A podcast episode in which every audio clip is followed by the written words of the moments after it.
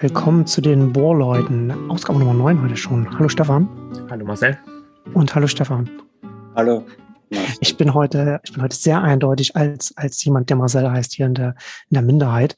Wir haben heute Stefan Ewald zu Gast. Vielleicht kannst du kurz was zu dir als Person sagen und dann würde ich sagen, dann steigen wir direkt in die vielen Themen ein, die wir heute besprechen werden. Ja, äh, wie man hört, bin ich Österreicher oder genauer gesagt Wiener. Und ich habe sehr lange in Deutschland im Finanzsektor gearbeitet. Äh, ich arbeite jetzt auch noch im Finanzsektor genauer gesagt im Zahlungsverkehr, bargeldloser Zahlungsverkehr. Und das eher im Backoffice, also nicht sozusagen Marketing oder äh, Verkauf, sondern Abwicklung von Transaktionen. Ja, äh, mehr gibt es eigentlich. Äh, ja, dann aus spaßeshalber äh, treibe mich auf Twitter herum und matche mich mit den Top-Ökonomen Deutschlands, aber gut, das ist ein Hobby von mir. Schönes Hobby auf jeden Fall. Und du hast schon ähm, eine komplette Bloggerkarriere an Nagel gehängt. Das dürfen wir ja stimmt. auch hier nicht unterschlagen. Ja, du, äh, du, warst ja früher sehr aktiv auf Weiß gar nichts. Ja, ja, aber der äh, Blog ist ja leider stillgelegt worden. Und irgendwie das mit dem Bloggen hat es ja, ja gut, du bist ja fleißig, aber für die meisten hat sich das irgendwie dann einmal erledigt. Ne? Also es kam ja dann noch dieser Nachfolgeblog von äh, Frank Lüberding auf dem ich auch einiges geschrieben habe. Aber der wurde dann einfach äh, von diesen Horden von Kommentatoren äh, zerstört, kann man sagen. Ne? Also es hat dann auch keinen Spaß mehr gemacht. Ist auch interessant, hier drei gestandene Blogger hier heute zusammengekommen. Ähm, ja, Du bist, du hast ja, du hast ja schon gesagt, äh, Österreicher, da wollen wir wollen heute ein bisschen auch über, über Wirtschaft, Wirtschaftspolitik sprechen, aber bevor wir dazu kommen, müssen wir da vielleicht noch kurz ein bisschen darüber reden, was bei, was bei euch so los ist. Äh, ich habe ja mein, mein Bild von Österreich ist ja schöne Berge, und das, was Thomas Bernhard über, über euer Land gesagt hat. Und das letzte, das bestätigt sich ja jetzt gerade ein bisschen, was da bei euch los ist. Ähm, vielleicht wollen wir da so ein bisschen, ähm, was, Möchtest du ein bisschen was dazu sagen, was da bei euch gerade abgeht äh, auf der, auf der politischen Bühne? Ja, also man muss da zwei Dinge, glaube ich, auseinanderhalten. Ähm, das ist jetzt wirklich nicht überraschend, was da in Österreich passiert. Äh, das war schon immer so. Äh, jetzt ist halt eskaliert und Sebastian Kurz und seiner türkisen Truppe und das andere ist natürlich, warum das jetzt so eskaliert und auch international Wellen schlägt, ist einfach, dass das ein Pech war. Äh, also für Sebastian Kurz und, die, und seine Jungs da im Bundeskanzleramt, die seine Geschäfte betreiben. Weil es hat einfach niemand damit gerechnet, dass dieser Thomas Schmidt da 300.000 äh, SMS und Chats auf seinem Handy äh, speichert. Ich meine, er hat ja auch versucht, es dann verzweifelt zu löschen, äh, hat aber vergessen, dass er das halt parallel in der Cloud gesichert hat. Und dann hat halt die Staatsanwaltschaft äh, darauf Zugriff bekommen. Und es wird jetzt so peu à peu taucht es auf in den Medien und bei Journalisten. Und ja, das ist halt das Pech, dass jetzt sozusagen die ganze Republik da hinter die Kulissen schauen kann, was da halt abläuft. Und ja, viele sind noch nicht begeistert. Äh, wenn da natürlich gesagt wird, hallo, ich brauche einen Diplomatenpass, weil ich möchte nicht mit dem Pöbel äh, reisen und schon gar nicht wie mit den Tieren da beim äh, Gate am Flughafen warten. Ich meine, das vermittelt natürlich den Leuten schon ein Bild, äh, was sind das für Arschlöcher. Ne? Also da kocht es jetzt halt hoch. Das sozusagen, das war früher wahrscheinlich gar nicht so viel anders, äh, vielleicht in der Wortwahl oder im Ton. Aber jetzt kriegt man das halt direkt einmal mit, ne? also was da für Spielchen gespielt werden. Und ja, mehr ist nur, müsste mehr fragen, dann fällt mir los ein. Das klingt jetzt ja grundsätzlich so, als würdest du sagen, das ist effektiv Business as usual, nur dass es aus Versehen rausgekommen ist, quasi. Würdest du, äh, würdest du sagen, diese Verhältnisse sind sozusagen in Anführungszeichen typisch österreichisch oder ist es jetzt einfach nur in Österreich rausgekommen und wir haben aber letzten Endes die gleiche Scheiße äh, in allen anderen demokratischen Staaten auch? Das glaube ich nicht. Das, also das, ich glaube, dass es in Deutschland zum Beispiel anders läuft. Also da ist Österreich schon mehr so, das ist schon mehr so eine typisch österreichische Kultur, politische Kultur. Also man muss ja dazu sagen, wenn man sich seit dem Zweiten Weltkrieg die politische Landschaft in Österreich anschaut, das war ja praktisch immer ein Kartell. Das ist ja so, war auch so gedacht. Es war immer SPÖ und ÖVP.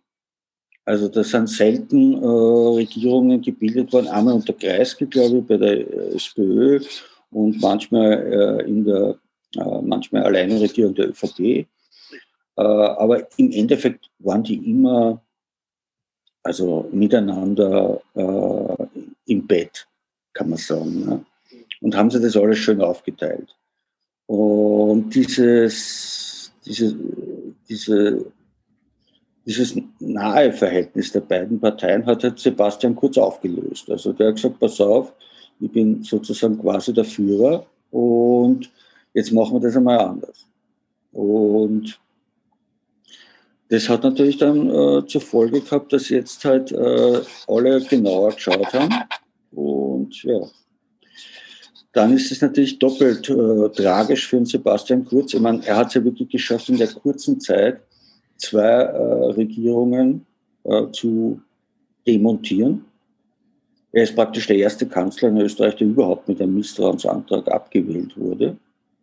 Und er ist äh, der erste Kanzler, der sozusagen aufgrund von, sagen wir, es gibt natürlich da die Unschuldsvermutung, aber aufgrund von strafrechtlichen Vorwürfen der Staatsanwaltschaft zurücktreten musste. Also ich meine, der hat schon einen Rekord aufgestellt, äh, was, was das Ganze betrifft, aber ja, also ich glaube, teilweise ist es, äh, ist es einfach äh, sehr österreichisch. Also ich, gut, in Ungarn, glaube ich, läuft es auch nicht viel anders, aber, äh, aber in Deutschland ist es, glaube ich, so nicht gegeben.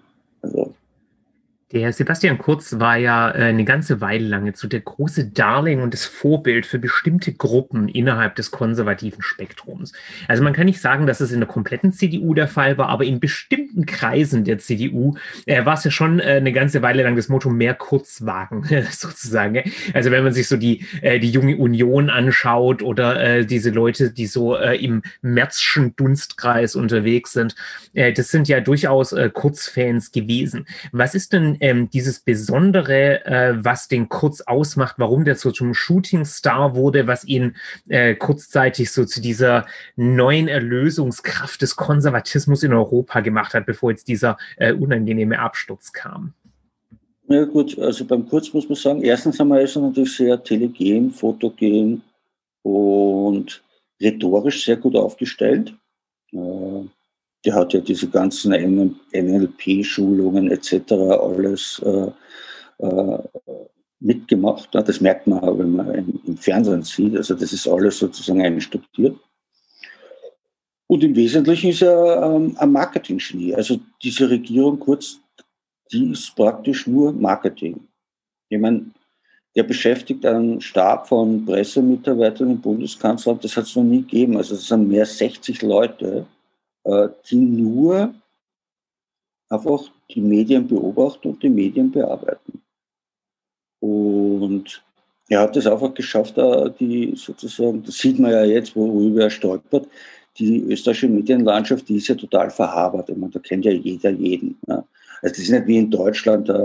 Deutschland ist ein großes Land in Österreich. Wir sind, äh, was nicht, 9 Millionen, unter, knapp unter 9 Millionen Einwohner und haben zig Zeitungen, wo jeder, sie, äh, da kennt jeder jeden. Und da tut es ja niemand weh. Und, mit denen hat er sich halt äh, ja, äh, wunderbar verstanden, indem er das sozusagen so angelegt hat, äh, wer nicht gegen, wer nicht für mich ist, ist gegen mich. Und da muss man jetzt sagen, in Wien, in, bei den Wiener Redaktionen so Presse kuriert, das kann man ja äh, von außen wunderbar nachlesen. Also die Augsburger Nachrichten zum Beispiel haben da sehr guten Journalisten dran gesetzt. und die Süddeutsche auch. Das einfach, das fällt einfach jedem von außen auf, dass das sind nur mehr Lobhudeleien, die da äh, von Presse und Kurier gestreut wurden. Äh, wunderbar. Und das lesen natürlich die Leute. Also sozusagen der Boulevard war sowieso begeistert, endlich ein Junge etc. Äh, und, und die Presse und der Kurier haben da auch frei, äh, gerne mitgeschrieben und mit profitiert. Ja, und so wird man natürlich schon populär. Das ist so ungefähr, wie wenn in Deutschland plötzlich auf einmal äh, die CDU einen Kanzlerkandidaten findet und man liest in der Süddeutschen, in der FAZ und was nicht in der Welt äh, nur mehr, wow, das ist ein Wahnsinn, der Mann, der ist so toll. Also dann sind natürlich auch die Leute begeistert. Ich frage mich dann, was die Mehrheit der, der, der Leserschaft dann bei solchen Sachen dann, dann denkt, wie, wie, viel man dann sowas dann äh, grundsätzlich noch, äh, solche Produkte, solche äh, Medien dann noch ernst nehmen kann. Ich habe, äh, ich war ähm, über die Jahre hin beruflich öfter auch, auch in der, in der Schweiz und habe da, hab da das, hab da auch ähnliches in den Branchen beobachtet. Das war ganz faszinierend, so ein kleines Land zu sehen in, und dann in, der, in den Branchen zu sehen, dass da jeder jeden wirklich alle, alle kennen. Und das hast du jetzt gerade hier ja auch beschrieben. So meine, meine, meine Frage äh, oder meine, meine These ist auch so ein bisschen, dass wenn ein Land eine gewisse Größenschwelle unterschreitet, dass es dann so etwas dann äh, immer auch gibt, ne? dass, dass das so, so, eine, so eine Verzahnung oder so eine, so eine Gemengelage von, von Politik und Medien oder Öffentlichkeit und so weiter, so wie du äh, gerade gesagt hast, jeder kennt jeden und man will sich auch nicht wehtun, dass das dann immer wahrscheinlich ist, so wie man ja auch immer sagt, oder wie es auch der, der Fall ist, dass ja auf der lokalen Ebene die Korruption immer am größten ist, weil da natürlich die lokalen die Politiker, Politikerinnen äh, jeden kennen und, man, und man sich einfach kennt und dann vielleicht also über lokale Medien gibt's ja bis heute auch noch nicht so richtig. Aber das ist dann auch mal, ne, wenn, wenn man, wenn man sich einander kennt, dann ist das natürlich immer naheliegender. Und so bei so einem, wenn so ein kleines wenn ein Land kleiner ist, dann, dann äh, scheint das schon auch so ein bisschen naheliegend zu sein. Oder, oder was sagst du, Stefan? Ich will Stefan Sasse, um das vielleicht konkret zu konkretisieren. Ist gut möglich. Ich habe keine Erfahrungen mit dem Leben in einem kleinen Land. Ich wäre bloß vorsichtig, äh, Deutschland hier zu positiv zu malen, weil dieser aktuelle Julian Reichelt, Matthias Döpfner-Fall ja. hat ja durchaus gezeigt, dass die Medienlandschaft hierzulande auch wesentlich verschränkter ist, als das, äh, als das gut wäre. Ja, wenn, äh, wenn das so ein Julian Reichelt beim Handelsblatt anrufen kann und denen sagen, hey, bitte mach die Nachforschung tot, weil das gefährdet meine Ehe. Und die sagen, ja klar, machen wir, Julian.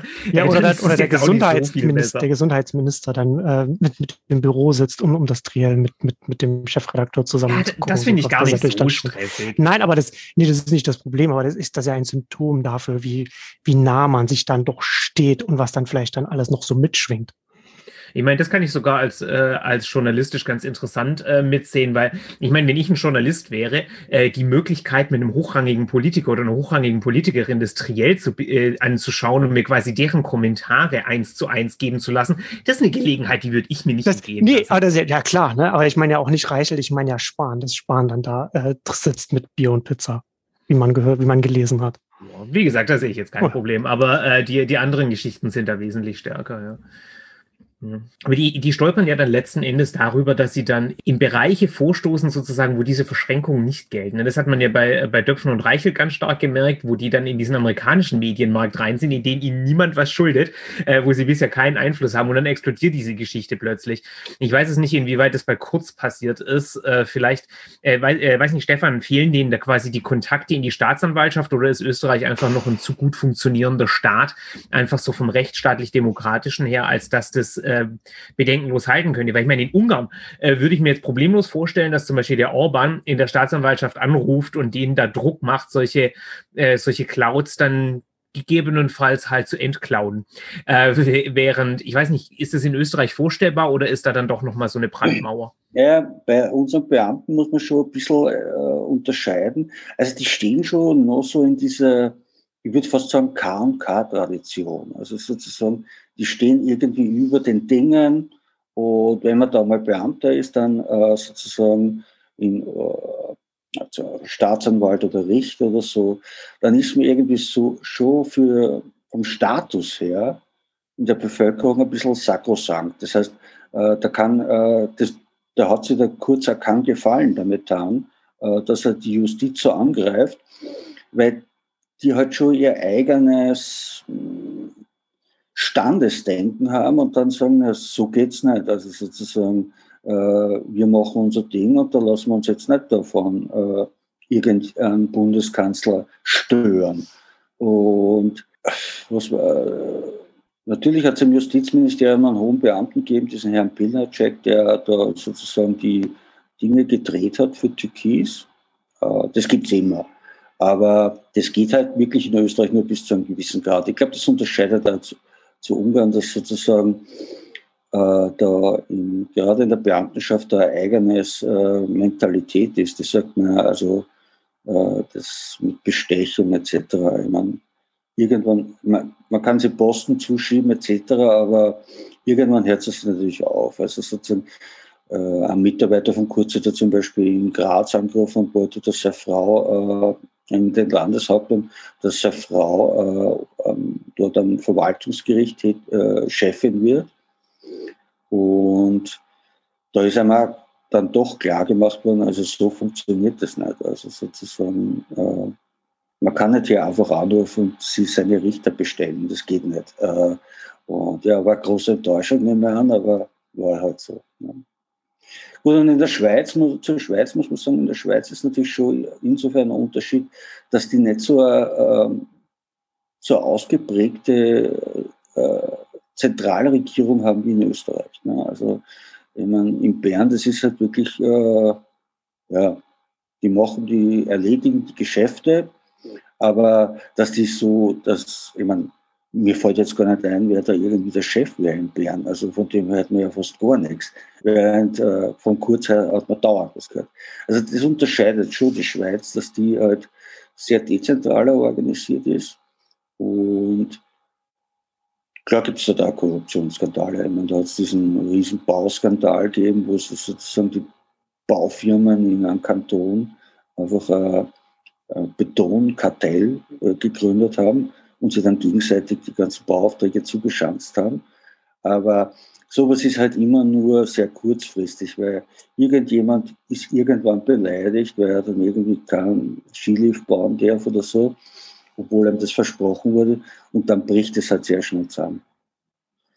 Ja, in Österreich hat das, kann das teilweise über Jahre gehen. Also da wird dann der Bürgermeister, kriegt dann ein Grundstück, das wird dann umgewidmet im Bauland und Kassau regt sich auf, weil der Baumeister der Nachbargemeinde darf dann dort bauen, etc. Und so. Also, es ist keine große Aufregung da.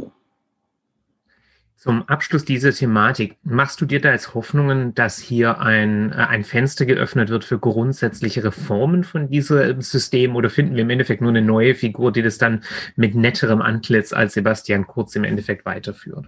Ja, das Erste ist, es wird schwer werden, jemanden zu finden. Der, also ich glaube, man wird niemanden finden, der die Rolle so wie Kurz übernehmen kann. Also so dieses auf sich geschneidert. Ich bin der Staat, ich bin die ÖVP.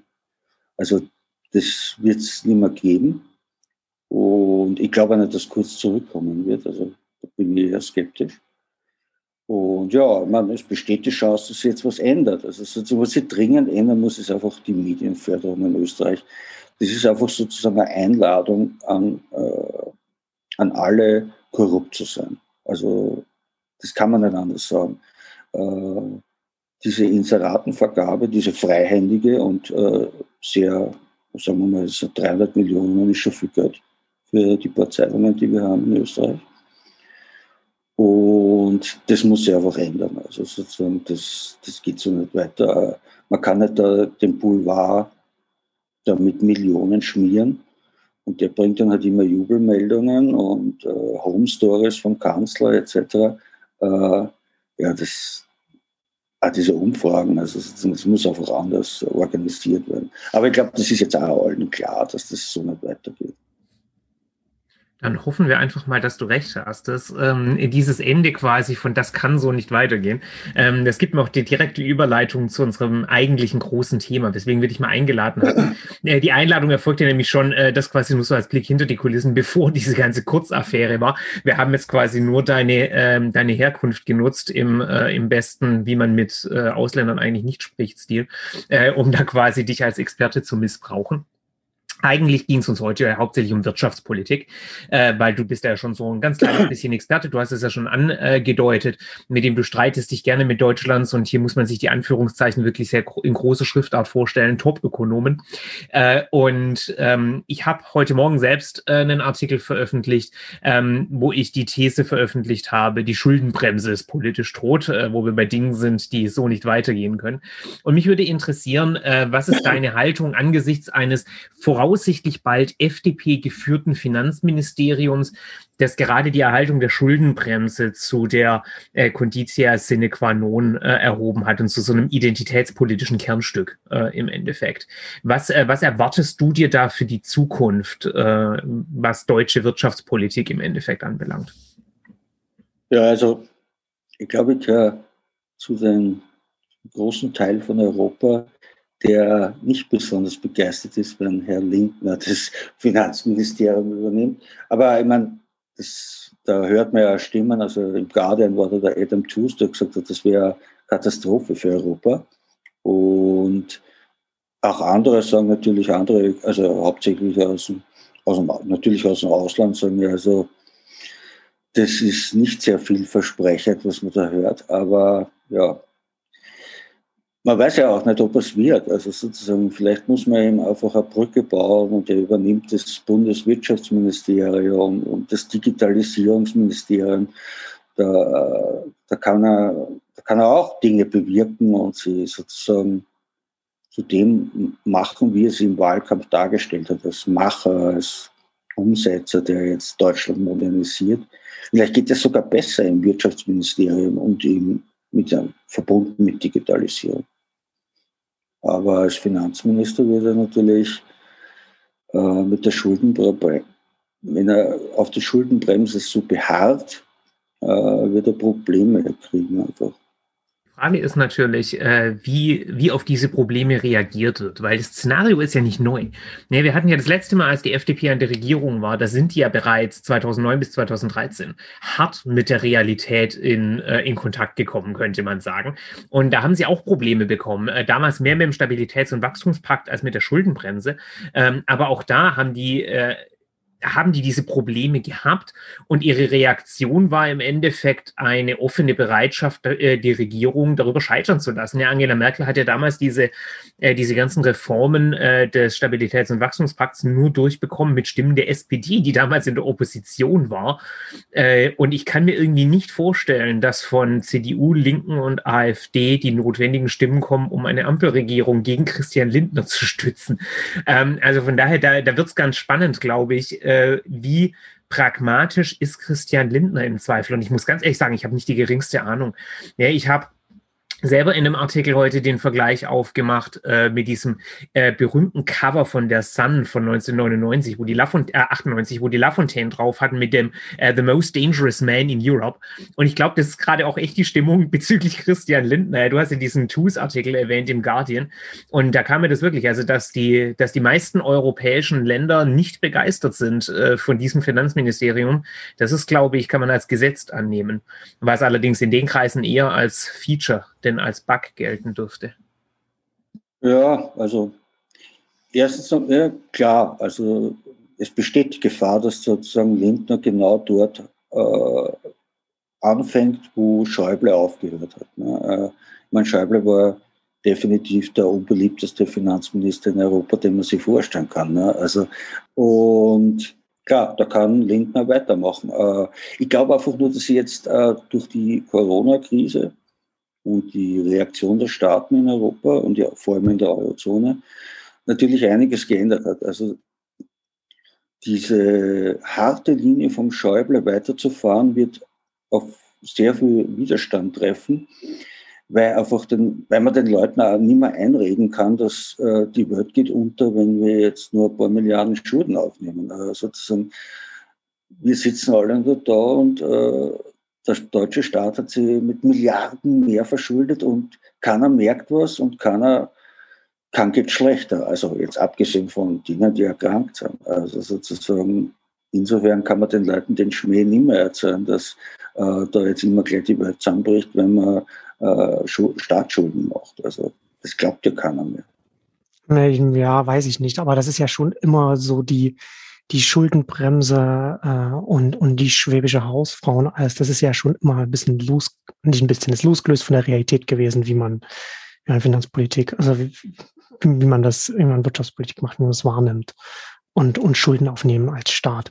Und das, das ist ja auch äh, seit Jahren, das ist ja nicht nur, ich habe irgendwann mal, war das mal, ein, das war, das war auf eine traurige Art auch ein bisschen amüsant, das zu lesen, war ein Economist-Artikel, wo sie einfach so ein bisschen fassungslos darüber waren, warum so in Deutschland diese Themen so ganz anders wahrgenommen werden und darüber gesprochen wird, als in allen anderen westlichen Ländern, so, äh, wo man gar nicht verstanden hat, wie, wie dann auch äh, Experten in der Öffentlichkeit einfach etwas, einfach andere Dinge erzählen, ja, und einfach, einfach, einfach äh, Zusammenhänge äh, aufbauen, die so nicht, die so nicht zutreffen. Und da ist ja schon, das hat ja, das hat ja schon so eine Verselbstständigung auch in Deutschland gehabt mit der, mit der, mit der, mit der schwarzen Null, die, glaube ich, nicht so richtig viel noch mit Argumenten noch zu tun hatte.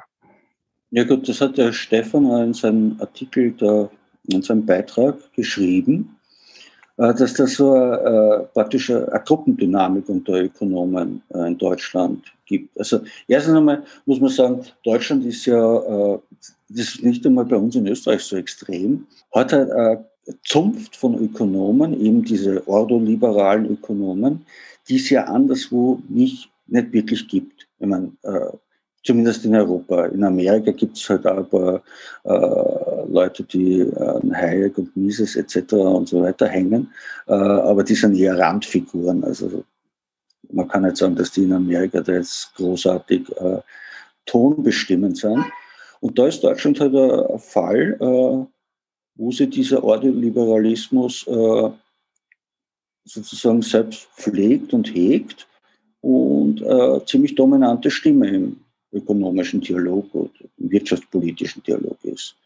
Und gerade diese Wirtschaftsweisen, wenn man sich anschaut, wenn man, die bestehen ja zu vier Fünftel immer nur aus Autos. Ne? Also natürlich, wenn alle halben Jahre gesagt, ah, jetzt kommt die Prognose der Wirtschaftsweisen, alle sind schon ganz aufgeregt, was sagen. Die sagen praktisch eh immer dasselbe. Äh, manchmal suchen sie sich einen anderen Schwerpunkt raus, aber im Prinzip, äh, ich mein, wenn man sich damit befasst, glaube ich, kann man nach einem Jahr selber schon als Wirtschaftsweise so diese 500 Seiten veröffentlichen, weil das, da braucht man einfach nur den Bericht vom letzten Jahr umformulieren und fertig ist er wieder. Äh, der Staat muss konsolidieren und die Schulden dürfen nicht explodieren, etc. etc. Ja, da sitzen halt vier Fünftel und die blauen das der Bevölkerung regelmäßig ein und kriegen dann auch immer die wunderbaren Headlines in den Medien, wie Top-Ökonom Lars Feldwand, Starökonom Clemens Fürst mahnt, etc. So geht es die ganze Zeit. Ne? Und natürlich dann, die Leute glauben das irgendwann. wenn, das ihnen so, wenn das so transportiert wird, ja, dann äh, ist das halt so. Ne? Es ändert sich vielleicht ein bisschen was, aber ich glaube, in Deutschland selbst wird diese Schuldenbremse, die ist halt da und die wird dann nicht weggehen, nehme ich mal an. Und was man jetzt halt erkennt, ist, dass andere Ökonomen jetzt halt überlegen, wie man die Schuldenbremse ausbremst, indem man einfach äh, auf äh, Finanzyoga zurückgreift, auf kreative Buchhaltung sagt, ja, das müssen wir nicht verbuchen als Schulden, das ist eigentlich was anderes, etc. Und ja, ich meine, im Endeffekt wird es dann auch wahrscheinlich passieren. Wenn man beharrt auf die Schuldenbremse und keine Alternativen findet, dann ist es schlecht für Deutschland gerade diese Geschichte von, äh, man muss Auswege finden, das thematisiere ich auch in dem Artikel, ne, wo ich gesagt habe, klar, die Schuldenbremse, die wird niemals, äh, zumindest mittelfristig, nicht wieder aus dem Grundgesetz gestrichen. Dafür ist die identitätspolitisch viel zu wichtig für sowohl CDU als auch FDP und man bräuchte eine Zweidrittelmehrheit, das ist illusorisch. Aber äh, ich denke, die ist tatsächlich politisch de facto tot. Wenn ich mir anschaue, was da an Konstruktionen gerade in der Diskussion sind, um diese beknackte Schuldenbremse äh, zu umgehen, mit Investitionsfonds hier und Hebeln von privaten Investitionen da ähm, und äh, alle möglichen, äh, ich meine, dass noch, äh, dass noch niemand äh, das Prägen von einer Platinmünze vorgeschlagen hat, ist, glaube ich, auch echt alles. Äh, also die, da wird äh, da, da scheint mir einfach äh, unter den allermeisten Leuten mittlerweile klar zu sein, dass es zumindest irgendwelche Umgehungsmechanismen braucht. Und für mich ist das einfach mal wieder ein super Beispiel dafür, dass eine dumme Idee ist, äh, seine, äh, seine Policy-Präferenzen ins Grundgesetz zu schreiben. Äh, das ist einfach doof. Und zwar für beide Seiten. Ich bin ja auch kein großer Fan. Es kam letzthin aus irgendwelchen grünen Kreisen der Vorschlag, dass man das 1,5 Grad-Ziel ins Grundgesetz schreibt. Ich so, habt ihr eigentlich gar nichts gelernt aus diesem Schuldenbremsen-Debakel? Also, ähm, ich, ich sehe das mit als ein ganz, ganz großes Problem, dass man hier quasi versucht, etwas zu verrechtlichen, äh, das letzten Endes eine Aufgabe täglicher äh, und auch pragmatischer Politik ist. Und ja, äh, also das, das ist quasi meine, meine Diagnose hier.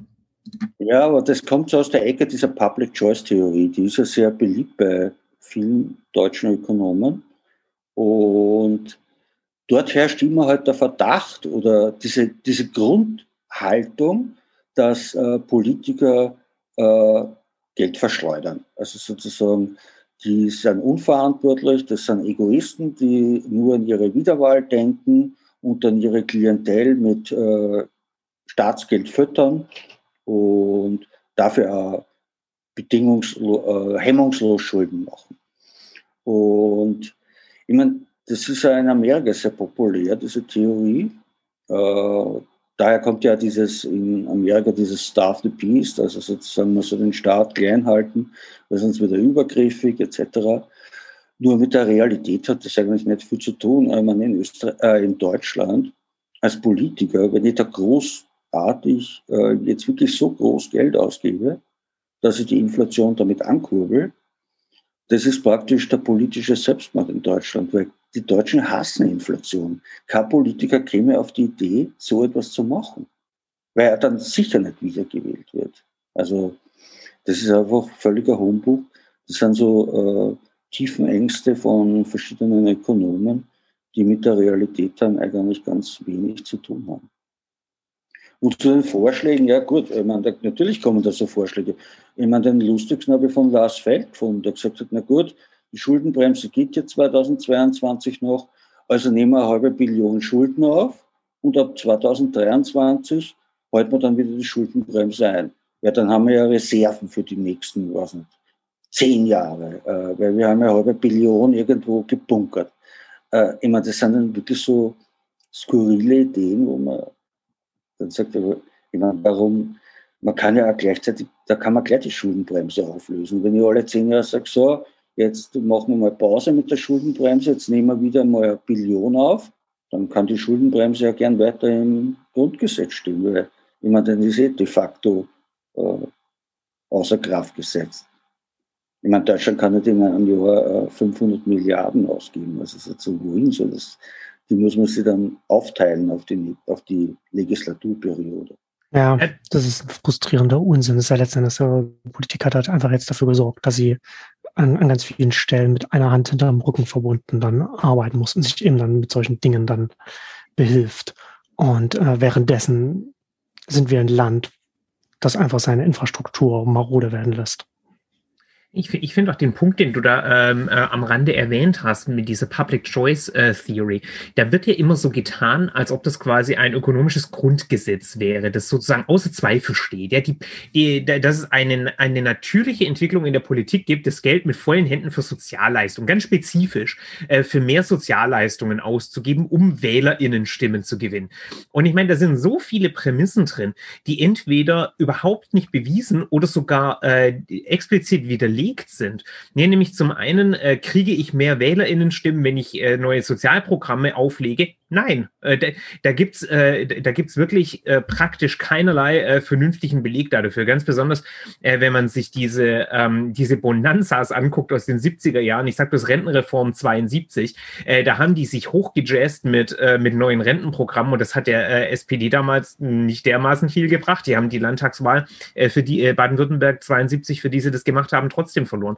Ich habe so das Gefühl, der einzige die einzige Verbindung ist da äh, dieses eine historische Beispiel von der Dynamisierung der Rente 1957 und dann die absolute Mehrheit für die CDU. Und da wird dann einfach immer sofort eine kausale Verbindung gemacht. Äh, und das ist so eine von diesen nie hinterfragten historischen Narrativen, genauso wie Hyperinflation 1923. Da kannst du ja in jeder Debatte drauf wetten, wenn es um Inflation geht. Irgendwann kommt jemand mit Weimar um die Ecke. Ja, ne, und nach da, da ist so viel Blödsinn, der einfach völlig unhinterfragt steht und der von den Leuten in die Debatte Debatte eingeschmissen wird, als wäre es quasi äh, das Newtonsche Schwerkraftgesetz. Und jetzt, sorry, ich lass dich. Bei Public Choice muss man halt sagen, das war halt äh, James Buchanan und der war halt, ich meine, aus meiner Perspektive würde ich sagen, war er reaktionär und der hat halt seine reaktionären The äh, Thesen in diese Theorie gegossen und die hat halt teilweise, ich glaube, der hat sogar den Wirtschaftsnobelpreis bekommen, äh, bin ich jetzt nicht sicher, aber ich glaube, das war halt eine Zeit lang, ich meine, mittlerweile ist, in, ist das in Amerika auch schon äh, nicht, mehr so, wird nicht mehr so heiß gegessen, aber es war halt eine Zeit lang eine sehr populäre Theorie. Und gerade unter Reagan, glaube ich, war das äh, so, ist das so richtig äh, hochgekocht. Und da war ja immer äh, diese Rede, na, I'm here from the government, äh, das, ist das, äh, das ist das Schlimmste, was passieren kann, wenn so einer vor der Tür steht. Ne? Und äh, ja, also ich glaube, das ist jetzt auch nicht mehr so äh, das Thema. In Deutschland halt nur. Also in Deutschland äh, gehen diese, also Deutschland äh, von ökonomisch gesehen, von den ökonomischen Ideen her, sind hier äh, die Dinge sehr langlebig. Also sozusagen, das geht einfach nicht weg. Äh, ich meine, äh, die, die Ordos, ich meine, die gibt es schon seit über 100 Jahren. sozusagen, die gehen einfach nicht weg. Und das perpetuiert sich so. Also da kann man sagen, da kann die ganze angelsächsische Welt kann sie, kann sie auf den Kopf stellen und sagen, also das ist doch wirklich alles nur Schmafu. Dann sagen die, nein, nein, nein. Also bisher ist, das, äh, Deutschland damit gut gefahren. Also ich habe den Eindruck, dass sich das in den USA auch relativ lange hält, also noch bis heute, dass die Republikaner davon zehren und damit ganz viel erklären, beziehungsweise auch in der Bevölkerung einfach so ein, so ein schlechtes Bild von der Regierung oder von Regierungsleistungen drin ist, die dann damit bestätigt wird, dass die, die Republikaner über die Budgets auch immer alles, alles wegkürzen und, und einstampfen und dann die äh, Bevölkerung natürlich dann entsprechend dann auch nur Regierungsleistungen sieht, die, die äh, entsprechendes gar nicht leisten können, was man, was man vielleicht verspricht. Ähm, und da habe ich schon auch das Gefühl, dass das hierzulande auch so ist. So Narrative sind halt die halten sich, ne? Die kriegst du halt nicht so wieder, nicht so einfach wieder weg. Und auch gerade so in Deutschland, die, die, die Inflationsangst, ähm, weil wir das vor 100 Jahren hatten, in der Situation, die du so nicht äh, einfach sagen kannst, dass, dass wir da einfach sofort reinschlittern, wenn wir dies oder das heute machen.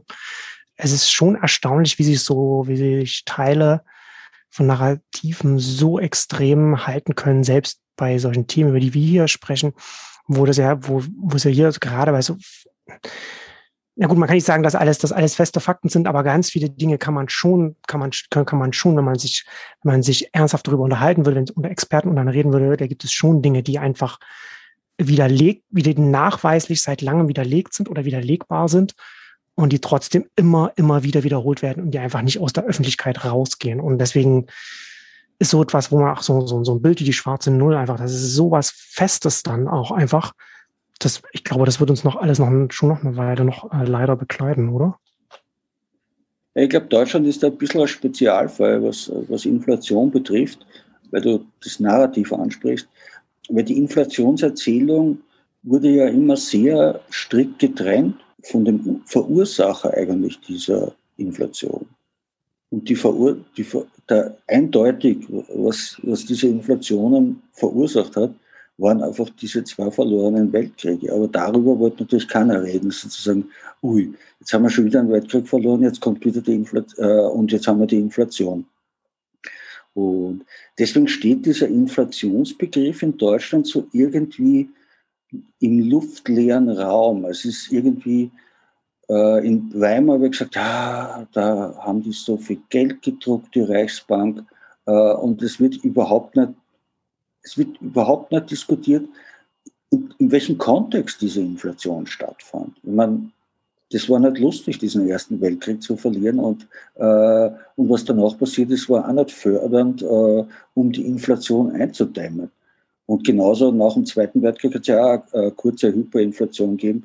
Und das natürlich, wenn man einen Weltkrieg verliert und es gibt nichts mehr, also nach dem Zweiten Weltkrieg ist ja da wirklich nicht mehr viel gestanden, ne? äh, dann, äh, dann kommt es einfach zur Inflation. Da kann man Geld drucken, wie man will, oder man druckt wenig Geld. Wenn es nichts zu kaufen gibt, dann äh, stürmen alle auf den Schwarzmarkt und sagen, meine letzten äh, Reichsmark, äh, ich gebe da 20 Folgen so viel für die, für die 10 Eier da. Und ja, dann hat man die Hyperinflation. Ne? Also da müsste man einfach in Deutschland das Narrativ erweitern. Aber das Problem ist, man kann es zum Beispiel bei der Bundesbank gibt es so eine, eine, eine Abteilung auf der Website, wo man, wo Jugendliche etc. sich über Geldpolitik bilden können. Und dort wird auch hemmungslos dieses Inflationsnarrativ gepflegt. Ich meine, natürlich, wenn das dann jeder äh, Lehrer seinen, kind, seinen Schülern zeigt und unkommentiert lässt, dann glauben die das auch alles, was da gesagt wird. Sozusagen, äh, wenn, äh, wenn Geld gedruckt wird, dann gibt es mehr Geld und dann gibt es mehr Inflation. Auspasst Äh, ich meine, so einfach ist es halt nicht. Ne? Also das ist ja aber der Bildungsstand. Ich meine, äh, das ist ja ganz elementar das Problem. Äh, ich, ich spreche jetzt hier quasi so ein bisschen als Betroffener. ähm, das Thema ist einfach, da, äh, da haben ja witzigerweise die Liberalen recht, wenn sie sagen, es gibt zu wenig wirtschaftliche Bildung. Nur nicht, dass die Bildung, die die in das System reinbringen wollen, da was helfen würde. Aber ähm, das ist ja tatsächlich der Fall. Also gerade wenn ich an äh, Wirtschaftspolitik und Wirtschaftsgeschichte denke, das spielt praktisch keine Rolle weder im Politikunterricht als Wirtschaftspolitik noch im Geschichtsunterricht als, Wirtschafts, ähm, als Wirtschaftsgeschichte. Das kommt äh, als quasi so als Sonderthema hoch, halt 1923 Hyperinflation. Und das war's. Mehr haben wir eigentlich an, an Wirtschaftsgeschichte im 20. Jahrhundert nicht im, äh, nicht im Bildungsplan. Wir kriegen vielleicht noch so ein bisschen, wie haben die Nazis den Krieg finanziert, aber das ist ja auch nicht gerade unbedingt die äh, ähm, Business as usual äh, der Wirtschaftspolitik. Und dann kriegen wir noch, Erhard hat die Preise freigegeben, Folgefall Wirtschaftswunder. Äh, aber da hört das Ganze auf. Und äh, das Problem ist, dass das an den Unis auch nicht besser ist. Ich meine, ich habe ja äh, Geschichte studiert. Äh, da konnte man die Veranstaltungen, in denen es um Wirtschaftspolitik ging, auch mit der Lupe suchen. Äh, so Leute wie Adam Tooze äh, oder Neil Ferguson, die sind ja die absolute Ausnahme als Historiker, die sich gleichzeitig auch noch mit Wirtschaft auskennen. Und ich bin wahrlich kein Neil Ferguson-Fan. Das lässt mir effektiv dann nur den Adam Tooze. Ja, und wenn, äh, also da, da ist einfach der Stand äh, der Bildung auch, äh, auch so schlecht. Und da kann dann natürlich die, äh, die Zentralbank ihre Materialien da raushauen. Und wenn ich dann als Lehrkraft jetzt plötzlich vorgeschrieben kriegen würde, hier unterrichte ab sofort Geldpolitik, ja, wo hole ich mir denn die Infos? Äh, die kriege ich dann aus diesen Quellen und äh, die haben de facto auch noch ein Monopol. Ich meine, das führt jetzt eigentlich weg von unserem eigentlichen, äh, von unserem Thema, aber äh, nichtsdestotrotz, das ist ein, äh, das ist ein eklatantes Problem, wenn man diese Narrative ändern wollte, weil die Leute, die diese Narrative reproduzieren, die wissen es ja gar nicht besser. Und woher auch? Aber das würde, äh, ich würde quasi, äh, ich glaube, wir haben, äh, wir haben quasi etabliert, was wir an der aktuellen Situation ganz, ganz schrecklich und furchtbar finden. Äh, was ich gerne äh, noch eingehen würde, ist die Frage nach Alternativen. Weil ähm, ich denke, und das ist eine meiner großen Thesen, ja, das quasi so für die letzten 30 oder 40 Jahre war dieses, ich nenne es der Einfachheit halber mal neoliberale äh, Framing ja quasi Monopolstellung. Ja, es gab zwar äh, immer wieder so ein paar Linke, die sich da dagegen gestellt haben, äh, aber es gab keine attraktive Gegenerzählung äh, da dazu. Und das ist eben das, was ich brauche.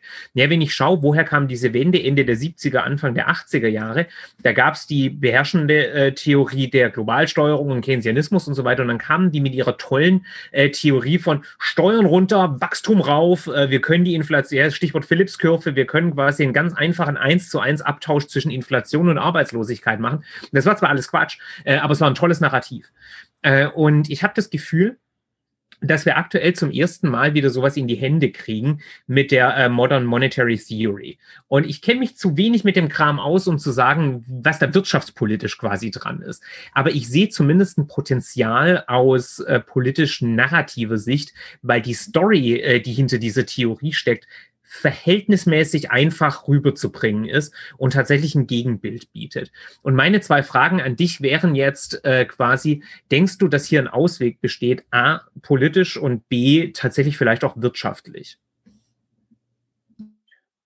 Ja, ich glaube sozusagen in Amerika wird MMT sicher äh, immer wichtiger äh, und hat sie auch jetzt wirklich am Platz einen kleinen Platz an der, Sonne, an der ökonomischen Sonne erobert, sage ich mal vorsichtig. Äh, denn äh, mittlerweile gibt es ja Senatoren, also im US-Senat, die ganz offen über solche Themen auch sprechen, ohne dass jetzt da jemand so wie früher auszucken, das ist ja total verrückt und crazy und alles, äh, sondern das wird jetzt schon seriös auch diskutiert. In Europa bin ich da eher skeptisch. Äh, das liegt ja daran, äh, wir haben ja diesen Euro eingeführt und man muss da ganz ehrlich sagen, da bin ich halt ein bisschen äh, skeptischer als meine als andere MMT-Freunde äh, in Deutschland oder in Europa, weil die Theorie oder wie das System funktioniert, sie halt nicht eins zu eins von den USA auf Europa übertragen lässt. Wir haben einfach ein anderes Geldsystem geschaffen mit dem Euro das nicht wirklich überzeugend ist, meiner Meinung nach. Und wir schummeln uns halt jetzt von einer Krise in die nächste Krise und kriegen das halt irgendwie immer hingebacken. Also eigentlich kriegen wir es nur dank der Europäischen Zentralbank äh, gebacken, die ja, ein, die ja natürlich ein Eigeninteresse hat, dass dieses System weiter funktioniert. Denn äh, ohne Euro gibt es einfach keine Europäische Zentralbank mehr. Ne? Dann ist die weg vom Fenster. Das heißt, die muss einfach dieses System am Laufen halten. Und das hat halt, äh, ja, das hat zeitig dann halt eigene Folgen. Also sozusagen, wir haben da Dinge an einer Zentralbank delegiert, die in anderen Ländern äh, wie Japan oder USA äh, undenkbar wären. Also sozusagen, ich meine, in den USA entscheidet der Kongress über, äh, wie viel Geld ausgegeben wird und nicht äh, das Federal Reserve System. Das Federal Reserve System kriegt dann vom Treasury einfach die Anweisung, also das Treasury kriegt vom Kongress die Anweisung, das ist unser Budget, das geben wir jetzt aus. Und das Treasury weist die Federal Reserve an, dieses Geld äh, zu überweisen. Und gut, da gibt es einen Streit wegen dieser Schuldenbremse, aber das ist Kinderkram. Machen die Amis sowieso am Ende des Tages nie, dass die äh, sozusagen äh, die nicht erhöhen. Und das haben wir halt in, äh, in, in, Japan ist es genauso und in Europa haben wir das halt nicht. Wir haben da wirklich äh, Hoheitsrechte der Parlamente und, äh, und der Regierung an, diese EZB, an die EZB abgetreten, die eigentlich dafür nicht legitimiert ist. Und deswegen bin ich da eher skeptisch, ob dieser MMT-Gedanke äh, auf Europa oder speziell auf die Eurozone übertragbar ist. Ne? Also da bin ich eher skeptisch. Was du gerade beschreibst, ist so ein bisschen auch ein Moment von, äh, so ein Zauberlehrling-Moment im Endeffekt für die Konservativen, weil die EZB wurde ja von denen ganz bewusst als demokratisch nicht äh, verantwortlich und als unangreifbar durch demokratische Prozesse geschaffen. Nee, dieser Kampf gegen äh, Democratic Money äh, war ja eine der, äh, eine der zentralen Gründungsvoraussetzungen des Euro, dass die Politik keinen Einfluss auf äh, die EZB hat. Und das fliegt denen jetzt quasi um die Ohren, weil sie jetzt die EZB nicht mehr unter Kontrolle haben. Die Annahme war ja quasi, dass die autoliberalen deutsche Prägung äh, die Dominanz innerhalb der EZB haben, die sie ja auch die ersten 15 Jahre ihrer Existenz hatten. Äh, und dann äh, ist, hat sich das jetzt geändert. Ja? Und jetzt kommen dann plötzlich so äh, Leute wie Draghi äh, und Konsorten und äh, machen hier eine völlig andere Wirtschaftspolitik und jetzt stellen die fest, so shit, wir haben keinen Einfluss auf die EZB, äh, was aus meiner Perspektive natürlich schon irgendwie ironisch und äh, lustig ist. Äh, aber wie du schon schreibst, das ist eigentlich ja keine Methode, mit der man äh, vernünftig Wirtschaftspolitik machen kann. Ja einfach mal drauf hoffen, äh, dass demokratisch äh, nicht haftbare Institutionen schon das Richtige tun werden und dass deren institutionelles Eigeninteresse sich hoffentlich äh, mit, den, äh, mit den Prioritäten des Staates decken möge. Also äh, das ist ja super gefährlich. Ja, also gefährlich äh, glaube ich jetzt nicht unbedingt, aber das Ding ist einfach das, dass natürlich die EZB wurde halt ursprünglich modelliert nach dem, nach dem bewährten Modell der Deutschen Bundesbank.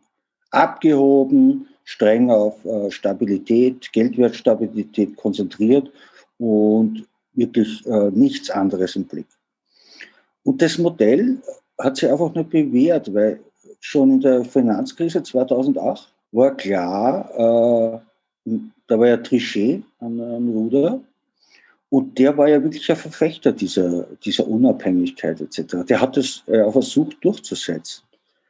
Und äh, das ist einfach im totalen, also das war ein Fiasko. Äh, die Staaten wussten auf einmal nicht mehr, äh, was machen wir jetzt. Äh, wissen, vielleicht geht, geht, geht, gehen wir pleite, ne? weil, weil der sich so anstellt.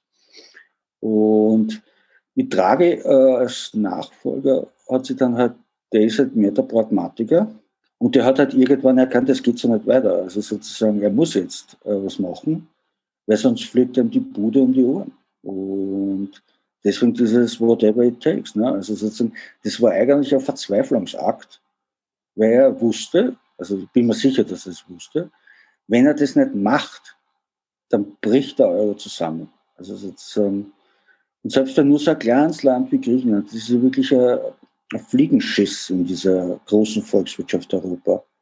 Wenn, wenn in dem, wenn das ausscheiden muss aus dem Euro, wenn die das nicht einmal hinkriegen in Griechenland, äh, das irgendwie äh, auf die Reihe zu kriegen, geldpolitisch, dass die halt weiter mit Krediten versorgt werden, Bargeld haben etc., keine Kapitalverkehrskontrollen und so, dann was soll das dann mit dieser Eurozone?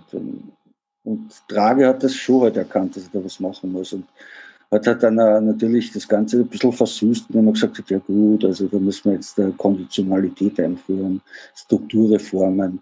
Im Endeffekt hat ihn das ja nicht großartig interessiert, aber er wusste natürlich für die Orders muss er irgendwas äh, jetzt vorweisen und, und zeigen äh, und sagen, ja gut, dann machen wir halt jetzt ein paar Reformen und äh, ich meine, teilweise war es für die Leute tragisch in Griechenland oder in Spanien, auch in Italien. Aber ja, also es ist halt ein ewiges Hin und Her. Und äh, jetzt äh, in der Pandemie hat es halt gezeigt, äh, dass man wirklich auf diese, äh, man ist jetzt auf Gott, auf Treu und Verderben auf diese EZB angewiesen. Also sozusagen, die kaufen ja nicht diese, ich meine, die sagen, die dürfen das natürlich nicht sagen, dass sie die äh, Staatsanleihen kaufen, um, äh, um die Staaten zu finanzieren zu vernünftigen Konditionen, sondern müssen da halt immer irgendwelche Geschichten drucken, wie ja, das macht man nur, äh, um die Liquidität im Markt sicherzustellen und, und so weiter. Ich meine, da werden ja 100.000 Sachen erfunden, wo jeder es weiß ja jeder, dass es gelogen ist. Aber natürlich sich das keiner sagen, weil äh, dann steht wieder irgendeiner vor der Tür und sagt, verbotene Staatsfinanzierung durch die Notenbank. Und das darf ja die EZB laut Statut nicht. Und deswegen muss man da halt immer, das ist wie mit dieser Schuldenbremse. Ne? Also man muss dauernd irgendwelche Ausreden erfinden, äh, damit man äh, eigentlich unhaltbare Statuten wie die Schuldenbremse oder eben verbotene Staatsfinanzierung durch die EZB umgehen kann und sagen kann, ja, aber eigentlich haben wir einen schon dran gehalten. Ja, aber das ist genau das, warum ich es als gefährlich bezeichne, weil solange wir da jemanden wie Draghi haben, der grundsätzlich bereit ist, dass der Laden nicht explodiert, ist das ja super. Aber wenn ich, angenommen, wir hätten einen äh, EZB-Präsidenten Wolfgang Schäuble, ich meine, äh, wenn es nach dem gegangen wäre, wäre ja Griechenland ausgetreten. Das war ja nur Angela Merkel, äh, die das verhindert hat. Wann war das 2010 oder 2011? Der war ja wirklich drauf und dran, äh, im Endeffekt mit dem Hebel Finanzministerium äh, die Eurozone in die Luft zu jagen. Wenn so jemand äh, an der Spitze der EZB ist und quasi wirklich sagt, hier, ich bin unabhängig, ich kann machen, was ich will, ich setze auf Gedeih und Verderb mein Statut durch äh, und das heißt, keine verbotene Staatsfinanzierung und möge kommen, was wolle. Äh, so ist halt der Geist der Verträge. Äh, dann haben wir ja ein wirklich ein ernsthaftes Problem. Ja, theoretisch hast du da schon recht. Praktisch äh, glaube ich, dass ich nicht erleben werde, äh, dass jemals, also in meiner Lebenszeit, dass ein deutscher Vorsitzender, also Präsident der EZB wird. Das glaube ich einfach nicht. Das glaube ich, ich auch nicht. Jeder weiß, das wäre der Wahnsinn. Also sozusagen, die dürfen da ihren Unfug gerne in der Bundesbank treiben und Quertreiber sein im EZB-Rat, das, das machen sie ja immer. Aber dafür gibt es keine Mehrheiten. Also niemand würde also man hat ja, Weidmann wollte ja, da, glaube ich, hat er Ambitionen, aber das war von vornherein, glaube ich, ausgeschlossen, dass so einer jetzt da ans Ruder in der EZB kommt. Also das ist einfach, da, da ist Deutschland dann wieder ein bisschen zu klein. Äh, ich meine, da hat man dann wirklich Spanien, Frankreich, Italien. Ja, also die ganze Südeuropa wird sagen, wird Nein sagen. Also, und mit diesen kleinen Stimmen wie aus dem Baltikum, ich meine, da hupft man halt nicht weit. Ne? Also, Genommen sollte nicht mal ein deutscher Bundesfinanzminister werden. Ne? Aber. Ja. Oh mein Gott. Ja, äh, ich meine, äh, soweit haben wir dann, äh, glaube ich, die Finanzpolitik halbwegs abgefrühstückt. Wenn wir mal mehr so in die, in den Bereich klassische Wirtschaftspolitik gehen, äh, würdest du da sagen, äh, da steht uns mit der Ampel in irgendeiner Art und Weise eine Änderung ins Haus, irgendwas, das sich verbessert, irgendwas, das sich verschlechtert, oder wird es auch hier ein Durchwursteln bleiben, um halt das österreichische Idiom hier zu verwenden? Ich meine, es ist ja irgendwie alles nur in der Schwebe, was die äh, Ampel so wirtschaftspolitisch anpeilt. Also ich meine, diese Sondierungsgespräche, also wenn man sich das durchliest, dann ist ja das mehr so ja, unverbindliche Absichtserklärungen und, und klingt ja so, äh, ich meine, das heißt, das sozusagen das hätte das Politbüro in der Sowjetunion hätte sowas schreiben können und sagen, das sind unsere Absichten für den nächsten Fünfjahresplan. Äh, muss man mal abwarten, was da konkret passiert. Ich meine, das Ding ist einfach, es steht und fällt mit, äh, mit Geld. Also sozusagen, wenn man diese Klimakrise, sagen wir mal, man möchte diese Klimakrise wirklich seriös anpacken, dann kommt man nicht drauf, drum herum, da wirklich viel Geld auszugeben und äh, da einiges umzukrempeln in Deutschland. Und mit der Digitalisierung, ich bin da, das ist ein zweischneidiges Schwert. Ich meine, okay, also ich finde es ja in Ordnung, wenn man endlich mal investiert und sagt, äh, dass ganz Deutschland mit einem, mit einem einigermaßen funktionierenden Netz versorgt ist. Aber ob man jetzt wirklich an jeder äh, Milchkanne, wie gesagt wird, äh, Glasfaser-Internet braucht, äh, da bin ich ja skeptisch. Also, also, ich glaube, da wird dann auch viel äh, Hype produziert, der, ja, der sich dann in Wahrheit nicht recht, nicht wirklich was weiterbringen wird. Also ich würde eher da wirklich auf Klimakrise gehen und da investieren. Und ja, und äh, generell, also man muss halt äh, Deutschland halt auch, auch umbauen, weil man sieht ja mit der Energie, also sozusagen, das, das läuft halt nicht so rund. Ne? Und da muss man sich was überlegen, wie man sie energiepolitisch anders aufstellt. Schön gesagt. Äh, läuft ja nicht so gut nicht bei, der, so bei, der, bei der Energie. Ähm, aber das, das bringt uns alles auch wieder zu, zu, zu den Narrativen zurück. Ne? Also das ist ja letzten Endes auch alles auch äh, wie, wie verpackt man das, um das dann auch politisch anzugehen. Ne? Also Klimakrise, was du ansprichst. Es ist ja nicht einfach nur zu sagen, dass wir, wir geben hier, wir müssen hier viel Geld ausgeben, sondern es, äh, es hat ja auch Potenziale, was, was man da auch wirtschaftlich damit schaffen würde, was man auch, was man auch schaffen muss, also mal unabhängig davon, dass der Kontext der Klimakrise uns eigentlich keine Option lässt, das mal, das mal beiseite gelassen, ist das ja durchaus, gibt es ja durchaus ja auch viele äh, äh, Dinge, die man, über die man, äh, die man eigentlich auch politisch in der Öffentlichkeit auch anders reden müsste.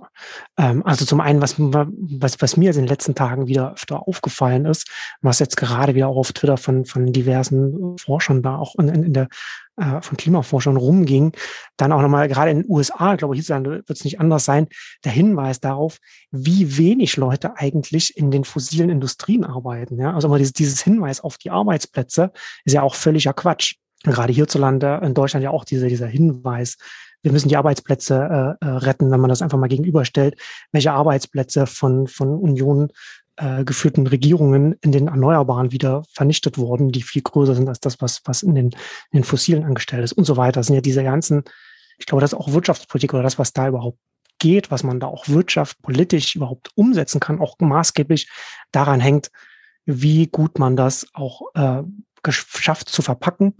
Und da sind ja ja, also, also da sind die Grünen zum Beispiel nicht besonders gut darin, das, das auch angemessen zu verpacken, äh, weil da, weil da wirklich eigentlich theoretisch sehr viel Potenzial da ist. Und das ist auch bei der Digitalisierung ja genauso. Ne? Also mal, da sagst du, hast du jetzt gesagt, ja, mit der, mit der Teekanne, die da nicht am Internet dranhängen muss, darüber reden wir ja gar nicht. Ne? Wir reden hier ja einfach nur von einer, von, von einem reichen Industrieland, dass überhaupt erstmal an den Punkt kommen muss, wo es jedes Mal, wenn wir über Breitbandanschlüsse reden, nicht irgendwie auf dem letzten, dem vorletzten oder dem vorvorletzten Platz landen, egal welche, welche Liste man daran zieht. Also einfach nur eine, eine moderne Infrastruktur. Ne? Also bei, bei ganz vielen Digitalisierungsthemen reden wir letzten, letzten Endes eigentlich darüber, über das Land wieder modern zu machen oder wieder auf einen Stand zu bringen, auf dem andere moderne Industrieländer sind.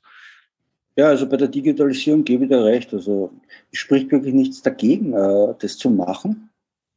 Und, aber was ich, wo ich halt skeptisch bin, ob das so einen äh, riesen äh, Schub dann auslöst. Also das wollte ich eigentlich sagen. Also da weiß ich nicht. Ja, ja, das ist das, das, das ist halt schwierig vorherzusehen, aber an ganz vielen Stellen geht es einfach zum Beispiel auch darum, wenn du dir als Land anschaust, du hast, ein, du hast Deutschland als gesamtes Land mit ganz vielen Landstrichen, in denen es ein Problem ist für die Firmen, die in, die, die in den ländlichen Gegenden sind, da überhaupt eine vernünftige Internetanbindung zu haben, um Dinge über das Internet zu machen. Also es sind ja wirklich Basisdinge, über die wir da zum Teil reden und gar nicht noch über irgendwie so, weiß ich nicht, Flugtaxis und irgendwelche anderen bescheuerten, ja. Anführungszeichen, Innovationsthemen. Ja, also da bin ich ganz bei dir. Ich meine, äh, für mich fällt das halt nicht so richtig unter Digitalisierung, äh, ja. wenn überall Internet verfügbar ist, sondern das ist ich meine, im 21. Jahrhundert ist das eigentlich Basisinfrastruktur. Das ist das ist wie so, wir diskutieren jetzt, ja, soll es am Land äh, Abwässerkanäle geben oder können die können ja eh in die Senkgrube ähm, ihr erledigen. Äh, das ist einfach nicht mehr äh, Stand äh, der Dinge. Und das ist einfach eine Basisinfrastruktur, die der Staat oder in seinem Auftrag Unternehmen äh, schaffen müssen. Wobei halt mit diesen äh, immer äh, das Problem sehe, dass sozusagen, wenn man das jetzt äh, Staat delegiert, diese Infrastruktur und sagt, ja gut, äh, wir tun da jetzt äh, äh, das Ganze äh, via Auktionen zum Beispiel verkaufen, so wie die Funkfrequenzen dann ergibt sich halt immer dieses äh, Dinge werden dann zwei bis drei, es werden für die gleichen Dinge zwei bis drei, also der eine baut hier einen Sendemast, der andere baut da einen Sendemast. Diese Sendemasten kennen alle das Gleiche. Und es gibt einfach dann, aber da sagt der Telekom, der Sendemast gehört mir. Und der Konkurrenz sagt, na, der, jetzt, da baue ich jetzt gleich einen anderen Sendemast hin, der gehört dann, der gehört dann nur mir. Und so entsteht dann eine Infrastruktur, die eigentlich keiner richtig braucht, weil die nur in Gebieten ist, wo, äh, wo die Unternehmen natürlich ausrechnen können, dass sie entsprechend Profite machen. Und dort wird dann ein, dort gibt es dann ein Überangebot praktisch. Meine, äh, weil dort haben alle ihre Sendenmasten hinbaut. Aber weiß nicht, in Brandenburg, da denkt sich, da wohnen nicht lauter Pensionisten. Äh, da brauchen wir keine Sendenmast, da bauen wir keine hin, weil mit denen können wir eh nichts verdienen. Und dann hast du halt dort nur 3G oder was. Das ist halt ein bisschen das Problem. Aber gut, damit muss man leben. Sonst zum Narrativ äh, bezüglich der, der Arbeitsplätze, gerade im, im Klima, äh, was den Klimawandel betrifft, gebe ich da schon recht. Also man kann zum Beispiel mit diesen, äh, mit diesen Kohlegruben in der Lausitz. Ich glaube, man könnte wirklich eine plausible Rechnung aufmachen, dass man alle, die, das sind ja nicht viele Leute, die dort arbeiten in der Lausitz, im Bergbau, also im Kohlebergbau, dass man die wahrscheinlich es günstiger wäre, wenn man die alle einfach äh, freistellt und denen ihr Gehalt weiter überweist. Und die machen gar nichts, also die machen Freizeit von mir aus. Äh, weil man sie ja dann äh, wirklich diesen, diesen ganzen CO2-Drama äh, erspart mit der heimischen Kohle. Und die ist ja nicht äh, sozusagen wirklich äh, kompetitiv am Kohlemarkt. Also äh, und energiepolitisch wäre es wahrscheinlich sinnvoller, wenn man das, selbst wenn man mit Kohle weitermacht, wenn man, das, wenn man die Kohle einfach in Australien kauft, weil dort die einfach die einfacher zu gewinnen ist und hochwertiger ist. Und man schickt die Leute in der Laus jetzt einfach alle heim und zahlt ihnen weitere Gehälter, bis sie in Pension gehen. Das ist wahrscheinlich günstiger. Aber es wird so getan, als ist ein Wahn. Ich, glaube, ich bin auch nicht sicher, ich habe das noch nie jemanden so, man hört nie mit, man, niemand spricht mit diesen Leuten. Äh, sozusagen, weil ich habe noch nie ein Interview mit so einem Bergmann aus der Lausitz gehört, ob dieser Job wirklich so toll ist, den die da machen. Also dieses Ausgraben von Kohle. Bergmann aus der Lausitz, das ist die, äh, die schwäbische Hausfrau der, der ja, Finanzpolitik. Das, das sind die äh, Leute, die hochgezogen, hochgezogen werden. Äh, wegfallen. Da sind die Leute alle unglücklich. Und ich würde gerne mal wissen, ob wirklich einer da unglücklich ist, wenn äh, es diesen Bergmann-Job in der Lausitz nicht mehr gibt. Genau darüber hatten wir in der Klimaausgabe mit, mit Daniel Becker ja schon gesprochen und da hatten wir auch, äh, ich glaube, Stefan, du hattest das dann auch angeführt, ne, dass natürlich auch so diese Sinnstiftung drin mit, mitschwingt, ne, dass man, dass es ja nicht nur darum geht, dass man äh, Geld verdient, sondern dass man auch morgens aufsteht, irgendwo hingeht und Teil der Gesellschaft ist und teilnimmt. Ähm, ich würde deswegen, glaube ich, auch schon bei, bei, bei diesem Thema eher äh, das auf einer ja auf der Ebene sagen, der Debatte in den Talkshows oder in den Zeitungen oder wo auch immer, wenn darüber geredet wird und die eine Seite die, die Arbeitsplätze auspackt in diesen, in diesen Tagebau oder wo auch immer, die andere Seite eigentlich die viel mehr äh, Arbeitsplätze in den anderen Branchen, in den Erneuerbaren und so weiter da rausholen müsste. Und einfach die hätte man die letzten 15 Jahre immer nach vorne zerren müssen, wie viel da mit Regularien äh, von, von den konservativen Regierungen da hier kaputt gemacht wurde, ne? mit Abstandshaltungen zu, bei den Windrädern, wo die Windradbranche hierzulande einfach massiv äh, einfach be beschränkt wurde und, und kaputt reguliert wurde mit Absicht dass man, dass man darüber spricht und das ihnen gegenüberstellt beziehungsweise einfach das äh, in die in die Öffentlichkeit zerrt und einfach ähm, hätte man, also hätte, hätte, hätte Fahrradkette, aber das hätte man den, den, den Unionsregierungen zum Beispiel dann einfach vorhalten müssen und das einfach, aber das, aber das ist ja wieder dieses, typische Thema, dass äh, Konservative äh, oder Rechte sehr viel besser darin sind, äh, öffentlich äh, richtig gute Narrative zu finden oder, oder es zu verpacken, was sie erreichen wollen, als äh, links, äh, Linke dann, äh, entsprechend progressiv oder wie man es nennen will. Aktuelles Beispiel. Ich habe jetzt erst am Wochenende wieder einen Artikel in der FAZ gelesen von äh, Frank Löberding, in der er die, den Satz reingeschrieben hat, da saß ich davor und dachte, ist das dein Ernst, dass jeder Hügel in Deutschland äh, mit Windrädern vollgepflastert ist. so, what? Ja, also in der, äh, in der Perspektive von diesen, äh, von diesen Gegnern äh, der Erneuerbaren ist Deutschland quasi eine Dystopie voller Solarpaneele und, ähm, und Windräder, die allesamt nicht wirtschaftlich arbeiten. Also auch hier, das hat nichts mit der Realität zu tun. Ja, wie du schon gerade sagst, erstens, wir haben viel zu wenig von den Dingern, weil sie nicht gebaut werden dürfen. Und zum Zweiten, äh, so unwirtschaftlich sind die gar nicht. Aber das sind auch Behauptungen, äh, die quasi sich mittlerweile zum Glaubenssatz verselbstständigt haben. Ich würde sogar noch ein Stück oder noch ein was anbringen, ich habe vor, weiß ich vor einem Monat oder so, vor ein paar Wochen, einen sehr, sehr interessanten Blogpost von Noah Smith gelesen, einem Ökonom, äh, USA, der für Bloomberg unter anderem schreibt ähm, und weiß ich nicht, 3000 Tweets am Tag raushaut oder sowas.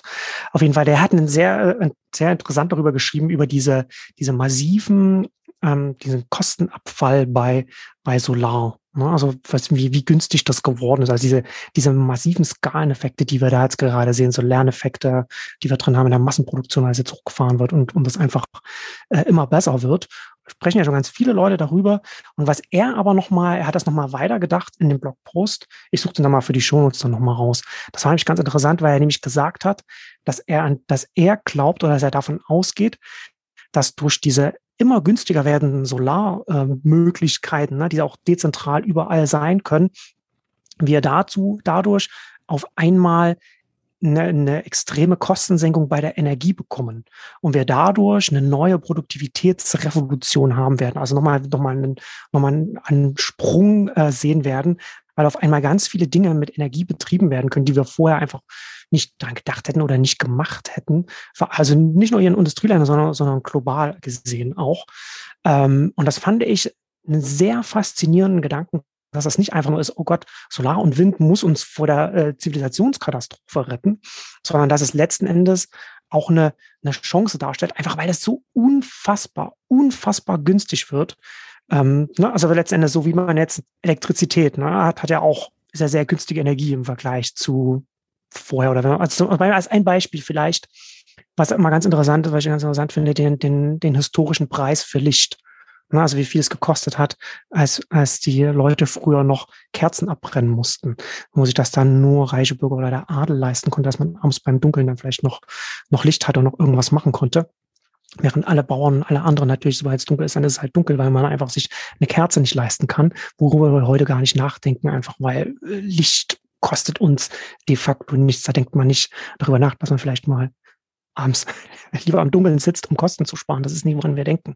Und das ist dann sowas in der, in der, in dieser Größenordnung, was er da aufgemacht hat, dass diese günstige Energie aus Erneuerbaren, also maßgeblich aus, aus Solar heraus, ähm, zu einer Produktivitätsrevolution ähm, führen wird, wo wir schon relativ lange darauf ähm, erwarten, dass sowas passiert, was zum Teil auch nicht mehr Digitalisierung auch nicht gekommen ist. Auch nochmal andere Gründe, so wie, wie, wie Sachen gemessen werden und so weiter.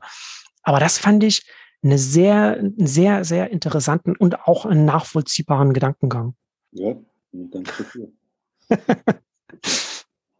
kann ich jetzt nicht äh, groß kritisieren. Äh, ich glaube auch, äh, dass sozusagen wenn wir bei diesem Narrativ bei der Klimakrise und dem Klimawandel bleiben, dass man einfach, was wirklich äh, ganz schlecht transportiert wird, ist, man hat immer so das Gefühl, dass dieses Geld, was da investiert wird, in einem schwarzen Loch verschwindet. Also sozusagen, das ist dann weg. Ne?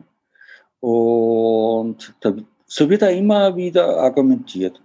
Und man muss da wirklich mehr einmal die buchhalterische Seite des Ganzen also sozusagen einbeziehen. Denn äh, das Geld verschwindet ja nicht. Es, es wird sozusagen etwas gekauft.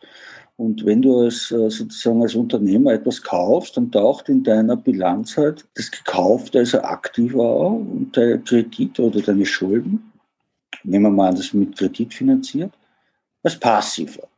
Die gleichen sie aus im Endeffekt. Also sozusagen, man kann äh, jetzt, wenn der Staat sagt, ja gut, äh, Nehmen wir mal wirklich ein ganz aggressives Beispiel, dieses DB enteignen. Sagen wir, die werden jetzt wirklich enteignet und vergesellschaftet. Gibt ja, wird ja immer groß herum, Wahnsinn, das kostet 30 Milliarden etc. oder 20 Milliarden. Das Ding ist, der Staat macht da nichts anderes wie diese Immobilienunternehmen, die ursprünglich Berlin diese Wohnungen abgekauft haben.